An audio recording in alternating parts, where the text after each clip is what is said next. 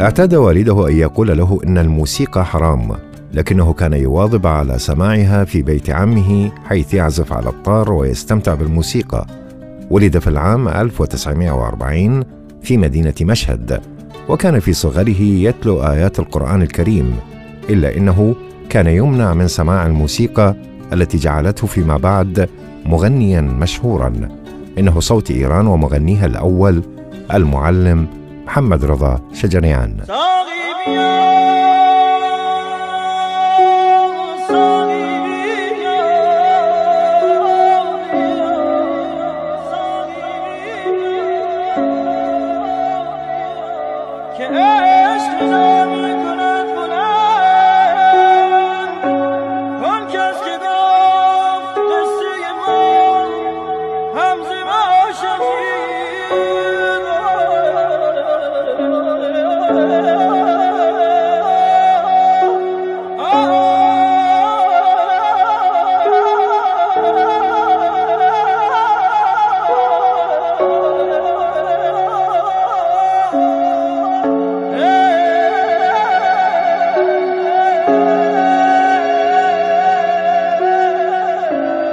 كان الأستاذ محمد رضا شجريان معجبا منذ صغره بأساليب المغنين الكبار الذين أتوا قبله مثل قمر الملوك وزيري وتاج أصفهاني وجليل شهناز وغيرهم. ثم بدأ صوته يجد طريقه إلى الإذاعة وشيئا فشيئا أصبح محبوبا من غالبية الناس. المفارقة أن شجريان بعد أن كبر منح حياة جديدة للأغاني التراثية القديمة بعد أن تهيأت له دراسة الموسيقى على يد عدد من المعلمين القدامى. كما صمم أكثر من عشر آلات موسيقية جديدة صنعها بيديه. فيما بعد عين أستاذا للفنون الجميلة في جامعة طهران وموظفا في هيئة الإذاعة الرسمية لكنه استقال نهائيا من وظيفته الأخيرة بعد ثورة عام 1979 مع مرور الوقت تحول شجريان إلى أسطورة في بلده بسبب غنائه وتلحينه لأشهر القصائد الكلاسيكية وعلى يديه تخرج جيل كامل من الموسيقيين مثل إيرج بسطامي وشهرام ناظري وسينا سرلك بالإضافة إلى ابنه همايون وابنته مجكان شجريان وغيرهم.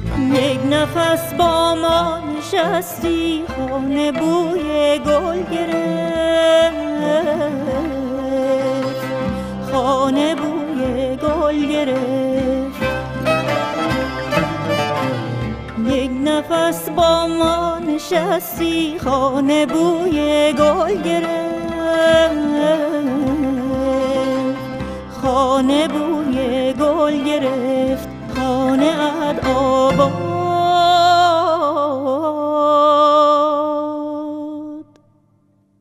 که این ویران بوی گل گرفت وعلى المستوى العالمي يوصف شجريان بأنه أعظم مغني إيراني وملك الغناء الإيراني الأصيل بلا منازع وقد كرمته اليونسكو بمنحه جائزة بيكاسو عام 1997 التي تعطى كل خمس سنوات لفنانين. أيضا حصل على جائزة موزارت من مؤسسة يونسكو سنة 2006 ورشح لجائزة غرامي لمدة عامين متتاليين.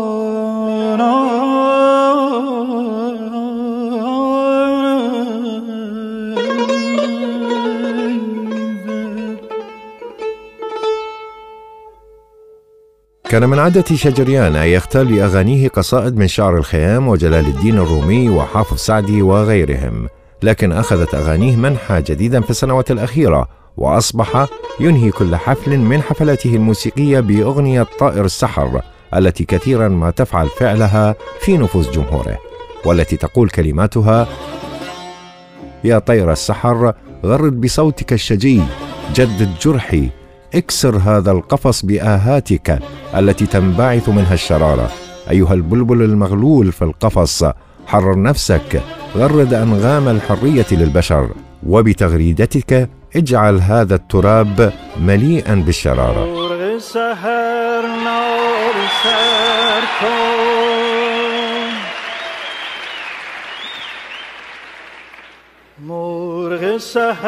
نال سر کن. داغ مرا تازه تر کن. زاه شرر بار این قفص را بر شکن و زیراز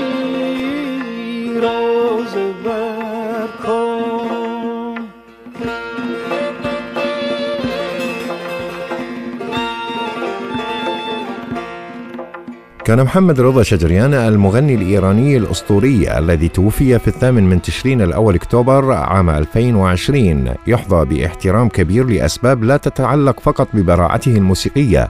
فقد كان هذا العلم في الموسيقى الفارسية الإيرانية أهم موسيقي في إيران المعاصرة على الأرجح. وتوفي في سن الثمانين بعد صراع مع مرض عضال لسنوات كثيرة. واحتشدت الجماهير حول المستشفى الذي قضى فيه وبكت بصوت مرتفع. وأنشدت أغانيه بشكل جماعي. وتسلق رجل على سيارة الإسعاف وصاح وسط تصفيق حماسي. ينتمي شجريان إلى شعب إيران كله.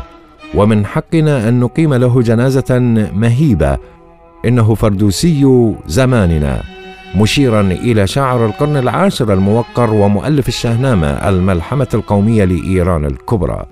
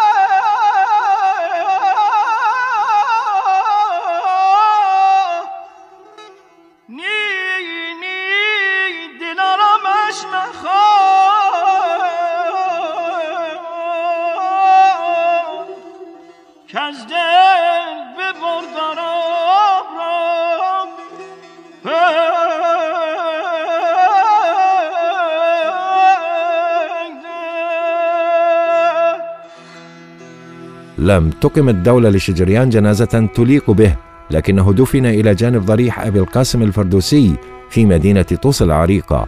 وهذا مكان راحة أبدية ملائم وقد قال مرة في مقابلة أجريت معه كما أنقذ الفردوسي لغتنا فإن من واجبي أن أنقذ موسيقى البلاد. وغالبا ما نظر إلى الشهنامة التي ألفها الفردوسي بالفارسية ككتاب يشكل تحديا ثقافيا ضد الفتح العربي لإيران. بهذا التعليق وضع شجريان نفسه على خط المواجهة مع الفردوسي كحافظ للثقافة الإيرانية في زمنه في ظل تحفظ الجمهورية الإسلامية تجاه الموسيقى.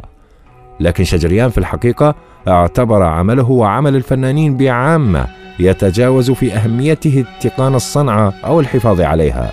ذلك أن شجريان يرى كما صرح في مقابلة معه سنة 2011 إن عمل الفنان يمكن مقارنته بعمل رجال الدين الذين يرشدون الناس في حاجاتهم اللامادية والروحية.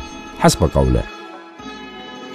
كما أضاف شجريان لأن رجال الدين فقدوا مكانتهم في قلوب الناس بسبب انشغالهم بمسائل السلطة والسياسة وحينما ضغطت عليه مقدمة البرنامج إذ كان يعني أن رجال الدين والفنانين يقومون بالعمل نفسه. أجاب في حقيقة الأمر نعم. لكننا نفعل ذلك بشكل أكثر جمالا ومترافقا مع الموسيقى. كما بين في المقابلة نفسها إن هناك ظلم في المجتمع ويجب أن نتحدث علنا عن هذه المسائل لأن الفنان الحقيقي هو صوت الاحتجاج. نعيش وسط الشعب ومنه نتلقى الرسائل ونوصلها.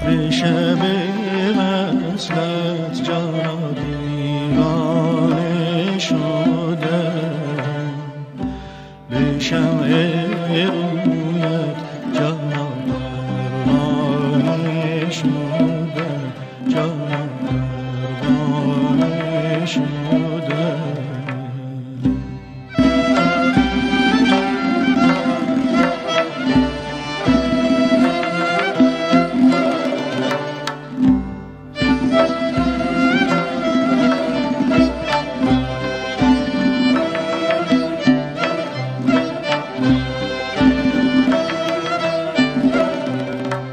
كان شجريان الذي نشأ في أسرة دينية في مشهد يعرف البيئة الدينية جيدا فقد درسه والده التجويد القرآني من صغره وحين صار مراهقا صار قارئا معروفا.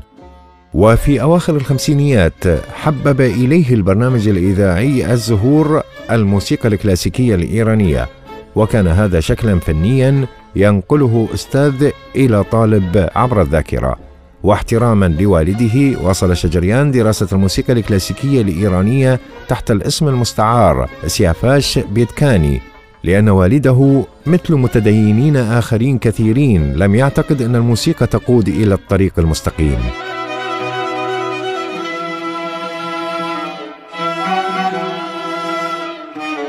وعن غير قصد قدم شجريان الأب لولده تدريبا مبكرا على الغناء ولم تكن التقنيات الصوتية المستخدمة للتجويد القرآني بعيدة عن فن الغناء الكلاسيكي حيث بدلا من النص القرآني يغنى الشعر الفارسي. إن دراسة شجريان للتجويد القرآني رغم أنها لم تكن وثيقة الصلة بعمله منحته جوا من الأصالة والاحترام في قطاعات المجتمع الإيراني المختلفة. وهذه مكانة لم يحصل عليها إلا قلة من المغنين.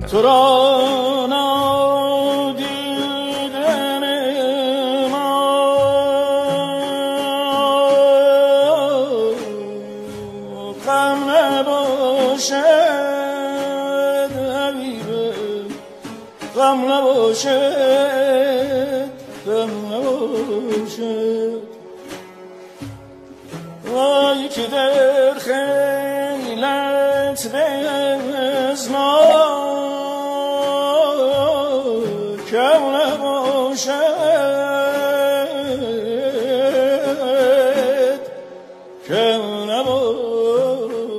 وعلى الرغم من أن شجريان حصل على شهرة عالمية ككنز قومي فإن المتشددين شنوا حملة منظمة لتشويه سمعته ونعتوه بالخائن والمغني البائع المتجول الذي قرر في شيخوخته أن يبيع نفسه لأمريكا.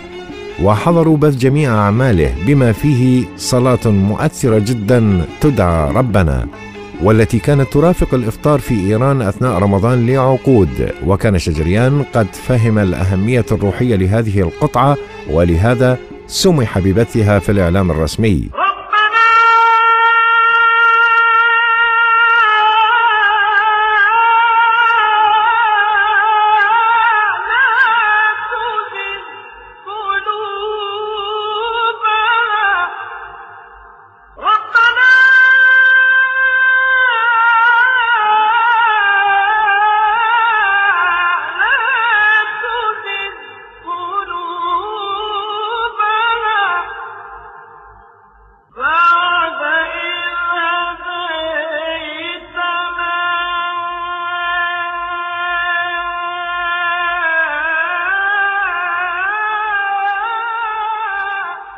أقلق إلغاؤها كثيرا من الناس لكنهم واصلوا عزفها على آلاتهم الخاصة وحين سئل عن هذا رد بطريقته الهادئة المميزة.